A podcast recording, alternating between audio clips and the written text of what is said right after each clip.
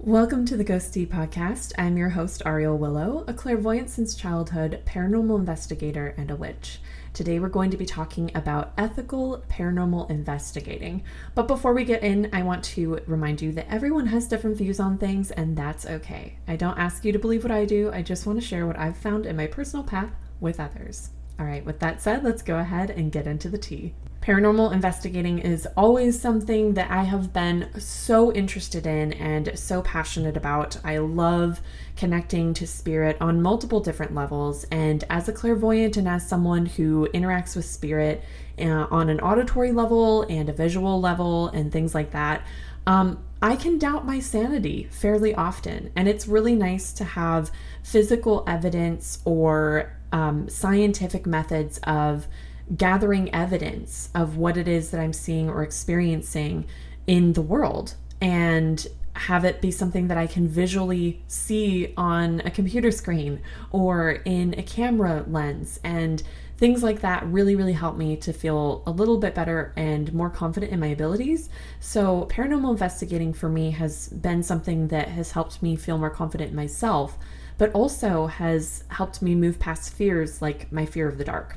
two thousand fifteen was the first time that I started paranormal investigating with a group, and I decided to actually end up joining that group and have been with them for a long time. But it's always so fascinating to me to hear about different people's experiences with spirit and different experiences that they have on our investigations and things like that. So what I really want to get into, because I know that there are a lot of people within the spiritual community who are interested in paranormal investigating, um, who have never done paranormal investigating. Maybe you have no experience with it at all.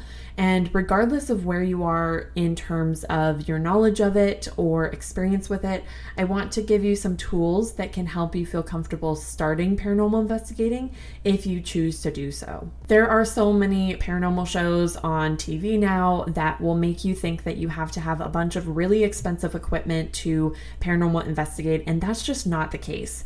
I think that also happens with witchcraft. People think that you can only be a witch if you have a fancy cauldron, or you have a fancy wand, or you have a fancy athame, and that is just not not necessary. So it can be something where you start off with just the tools that you already have in your life. And I'm gonna go over a couple ways to get started. So before I get into tools that I would recommend for people who are wanting to get started, I would highly, highly, highly recommend sitting down with yourself and asking yourself what it is that you are really wanting from your experiences. Paranormal investigating and the reason behind doing so is different for everyone, and being really clear on what it is that you're looking for from spirit can help you to kind of understand what it is that you're going to be looking for as far as evidence goes. Some people are looking to connect on a deeper level with loved ones who have passed over. Some people are just looking to find some sort of evidence or experience of something after death. Some people are just wanting to confirm what they experience spiritually, et cetera.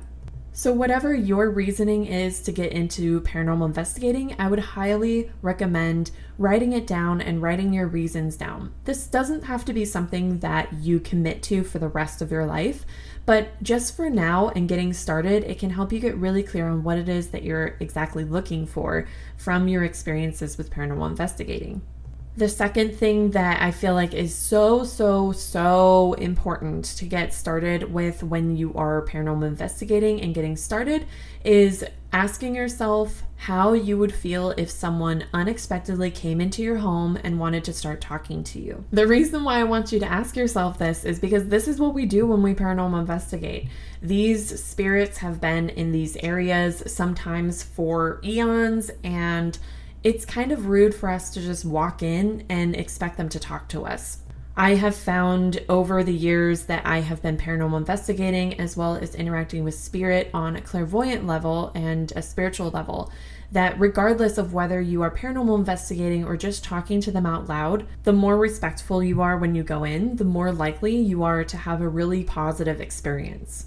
There is nothing I find more disappointing than people who go into paranormal investigations and are completely rude to the spirits and the energies in that place, and then they have bad experiences and blame it on the spirits rather than themselves. If you want respect, you have to show respect first, especially because it's not your freaking house. So yes, respect is absolutely baseline needed. If you don't go in with respect, you shouldn't be there. Another thing that's really important, and I, I hope that my podcast is starting to educate people in the sense that not all things that are portrayed bad are bad, such as demons or fae or things like that. Um, I want you to go into paranormal investigations knowing that you may not only be interacting with human spirits. There may be elementals you are interacting with. There may be fae beings in that area. There may be extraterrestrials. There may be, um, you know, gremlins, gnomes. Like, it really depends on where you are and the energies of that area. So be aware of that and know that if you aren't getting something that's human, it doesn't right off the bat mean something negative. And if you only want to be talking to human spirits, state that very clearly in a respectful way. You can go into the investigation saying, hey, I know that there are other energies that are likely here that would love to speak with us, and I appreciate you wanting to speak with us. However, today I am looking to contact the human spirits of this area, and I ask you to respect that and step aside to allow them to come through for us. That's a very respectful way of saying, hey, I'm here to do this specific thing, and I appreciate you wanting to connect with us, but I'm looking to have this specific result. And that is okay to ask. It's okay to set boundaries, but it's also understandable that they would want to come through too. And if they continue to come through, even if you've asked them to step aside, give them a moment to hear them out.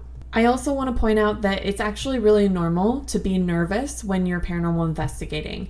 A lot of times it can be energies in an area, it can be the atmosphere, sometimes it's a little spooky, sometimes if you're afraid of the dark, things can just seem a lot more um, aggressive or a lot more uh, threatening than they may be in the daylight. I have many times over gone into places during the daylight and felt really comfortable and really great, and then gone in after hours and been like, ooh, the energy has very much changed. Be aware that although you can feel different about an area at night over the daytime, that doesn't always mean that something negative is there. Sometimes it simply means that our mind is more alert and more aware that things could be coming up on us that we're not going to be seeing with our eyes because it's not daylight outside. So be aware that just because you feel scared doesn't mean you're in danger. I also think it's really, really important to mention that places with high E M F levels, so electromagnetic fields, can actually physically cause people to feel nauseous. It can make people have hallucinations if it's strong enough. It can make you uh, have problems with your equilibrium, um, and it can just cause a whole host of problems. So if you are in an old building and you have an E M F detector, Um, or a K two meter, as, as they're also called, I would do a baseline reading, which means that you go through the area with a K two meter and write down what the baseline uh, reading of that area is so that you know when there are spikes and dips in that level. But if it is a really high number, which usually modern places have a normal like baseline E M F level, typically around one point oh, um, one point five, things like that. Those are fairly normal, especially around outlets and, and um, light bulbs and things like that. So that is kind of a normal reading. Anything higher than that is going to start being spikes or being higher levels of E M F it's, if it's the baseline. It's also really important to know what your limits are. What would be a absolutely no, I have to get out right now kind of scenario, and what are scenarios where you would feel safer being with someone but going through the experience together. It's okay to step away and take a breather. You don't have to sit somewhere where you feel uncomfortable. A lot of people feel more comfortable knowing um, different protection techniques that they can use. Some people will bring sage sprays with them or cleansing sprays. Some people will bring protective crystals. Some people will wear protective jewelry. It just really depends on the person and your personal preference. So if you have something that makes you feel safe, go ahead and bring it. It can just give you an extra level of confidence that maybe you wouldn't have otherwise. And one more thing before I get into tools that is so, so important to remember. And I think this is something that is very, very commonly assumed that really needs to be put out there more often. Do not expect results every time you do an investigation. I know that that might sound really disappointing, but you literally cannot expect results every time.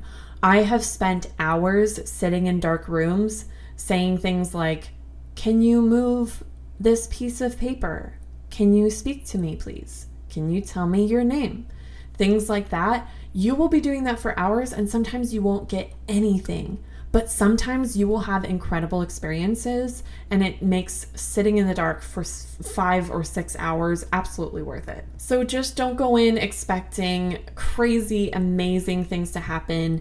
In the multiple, multiple years that I have been in paranormal investigating, I have only once experienced things flying across a building. So that is very, very rare. Footsteps, knocking, Uh, hearing voices that are, um, you know, just in the ether, that is normal, but it's not something that happens every single investigation. And I have been to investigations where nothing happens. Okay, so let's get into tools, because these are things that you can implement in your paranormal investigations that can really help you to gather evidence and maybe get the kind of results that you're looking for. If you utilize divination, such as pendulums, tarot cards, um, dowsing rods, spirit boards, things like that, you are more than welcome to bring those to your investigation.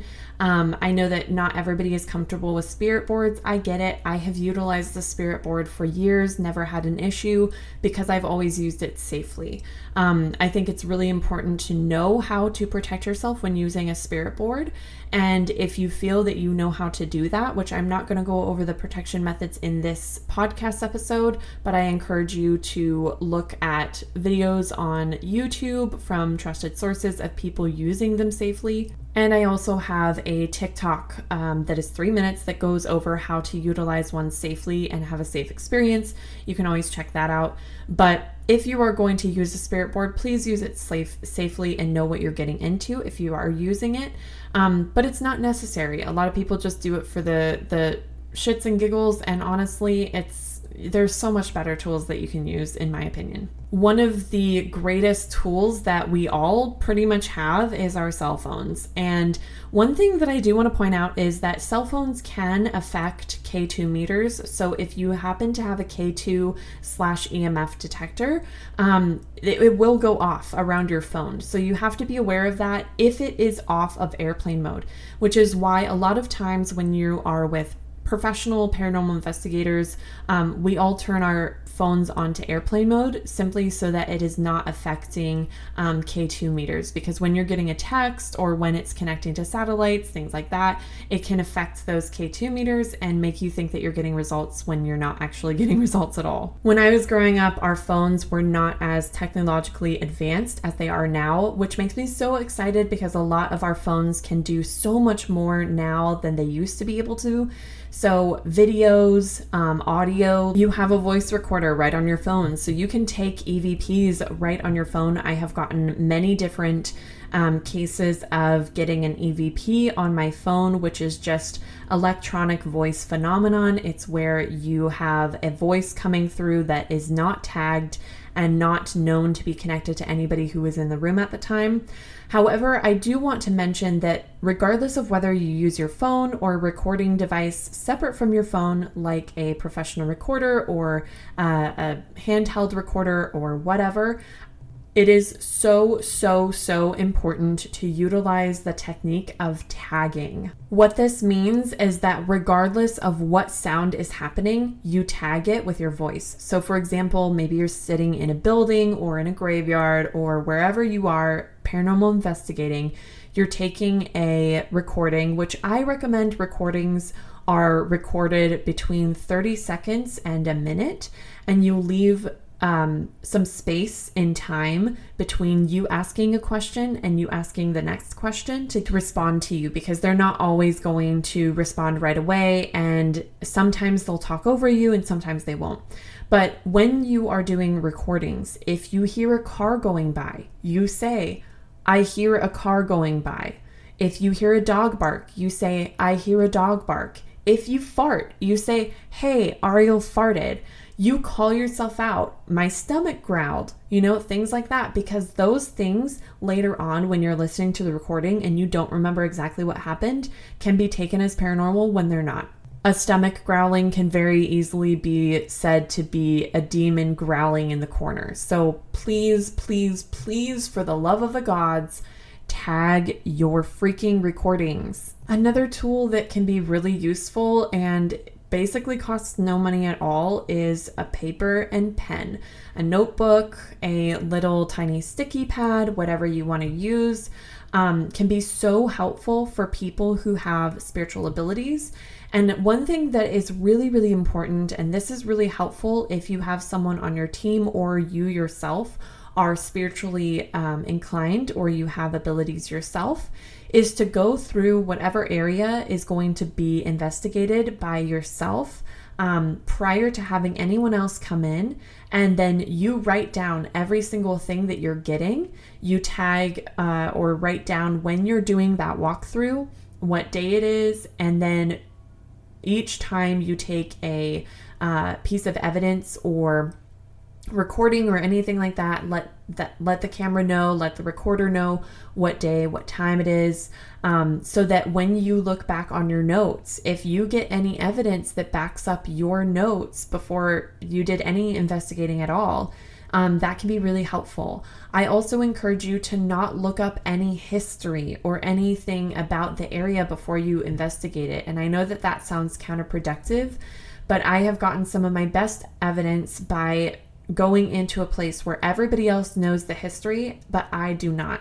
And I go through first and I take all my notes, and then we get our evidence. And then at the end, um, I compare my notes with what we got, as well as what other people's experiences were and with the history. And it really helps me to feel a lot more confident in what I'm picking up, because it tends to match pretty spot on with what they're getting or what kind of evidence comes through. Another thing is video recording. Um, if you're going to use a video camera, I would highly suggest getting one that can work with I R light or infrared light.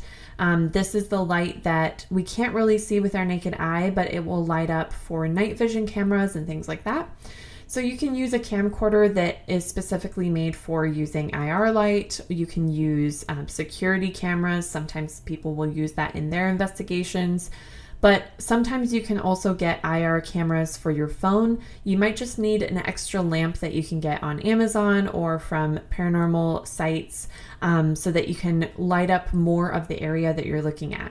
When reviewing footage, because I have reviewed hours and hours of footage, Um, it can get really freaking boring, and just be aware that all footage should be watched at normal rate, um, if possible, and should be looked at carefully. You should be wearing headphones so that if there's any noises coming through, you can hear them. Um, sometimes it's just a tiny little movement on the screen that makes hours and hours of watching footage worth it. When you take photos, make sure that you are taking at least three photos back to back. I mean, holding down the shutter to take at least three photos. A lot of, um, I know iPhones, I don't know about Androids. I imagine they probably have this setting too, but I know that with iPhones, sometimes you can put it on a setting to where it takes ten photos back to back to back. And that is really, really helpful if you're looking for anomalies that only show up in one of the frames. um, because if it shows up in one frame and it doesn't show up in the other, and the two frames before and after it were three seconds apart, that is evidence. That is significant, because that wouldn't really happen if it was a bug or something like that. You would see it moving through the screen. I would highly recommend, though, before you take any kind of um, camera footage, before you take any photos, do your research and look up what it looks like to see a bug on camera, on night vision, in photos and things like that. A lot of people can mistake bugs for fairies or ghosts or anomalies or even orbs. Um, so just don't be afraid to do your research. Look at YouTube videos of different videos of bugs in comparison to things that are more so spiritually based. Um, sometimes people have comparison videos where they can show you an orb in comparison to a bug, which is really helpful, and it helps you to get more familiar with how to tell those two things apart. But also, I would really, really encourage you to look up the weather and take note of the weather when you are paranormal investigating. The reason why I say this is because if you see any kind of condensation on your uh, camera, sometimes that can cause Uh, different anomalies that people would see as paranormal when they're just related to the weather. So make sure that you're noting the humidity, you're noting the weather. Hey, it's raining today, or it's foggy today, or we're having some wind. Um, those can be things that you might forget later, but can be really, really helpful in helping you to f- pick out what is paranormal and what isn't. But overall, the most important thing going into paranormal investigations is just going in with a curious mind and going in with an open mind and being excited to experience something. And like I said, you might not experience anything at all the first couple times that you paranormal investigate. But even if you don't, don't be discouraged. That is normal. You're not going to get evidence every single try. But I figured this is a good podcast to do. I know that this is very, very beginner related. So this is definitely not for people, um, you know, far into their journeys of paranormal investigating, but for those wanting to get started and wanting to know how to do so respectfully. Um, treat them like people, because most likely these spirits were people before. And if they're not, then they're most likely just trying to have a little bit of fun, and just go in with excitement and see what you experience. You might experience something really, really cool. But um, yeah, just go in with respect, please. I know that it can be really fun and really exciting to uh, want to rile up something and get a result, but it's honestly not a result that you want to have used most of the time. So just be be careful. But with that said, I hope that this was helpful. I know that it's not a whole lot of information, but hopefully it helps you feel a little bit more capable of getting started with paranormal investigating, whether it's in your living room or um, wherever you want. Uh, I know we're getting into spooky season, so I figured this is a great time to do this episode. Um, obviously, if you have any questions, please feel free to send them my way. I'm so sorry that I haven't do, done a Q and A episode for a long time. I just honestly have put it off, and I will definitely try to get that addressed soon. Um, but I'm not ignoring your questions. I just have been um, kind of overwhelmed with things. So I promise I will try to do that soon. But regardless, send your um, questions my way if you would like, whether that is by email or a voice memo. And yeah, I will add them to an episode. All right. Thank you so much for listening. I really appreciate all of your support and love for this podcast. It really means so much to me. And I really, really just, it just, I, it really means a lot. So thank you so much. Also, thank you to the planes outside as my, my co-hosts. Um, I live near an airport, so yeah, we have noise, and it's the middle of the afternoon instead of, it's one p.m. rather than one a.m. So it's a little bit more um, noisy outside, but hopefully you are having a wonderful day, and hopefully I will talk to you soon. If you are interested in booking a session with me, you can do so by signing up for the email list on my website, w w w dot ariel willow dot com, and going to the homepage uh, banner, and it says join the email list, or you can just go to the shop every week to see when I restock the shop with sessions available to book. But as always, stay safe, stay curious, and keep learning, and I will talk to you sometime soon. All right, bye.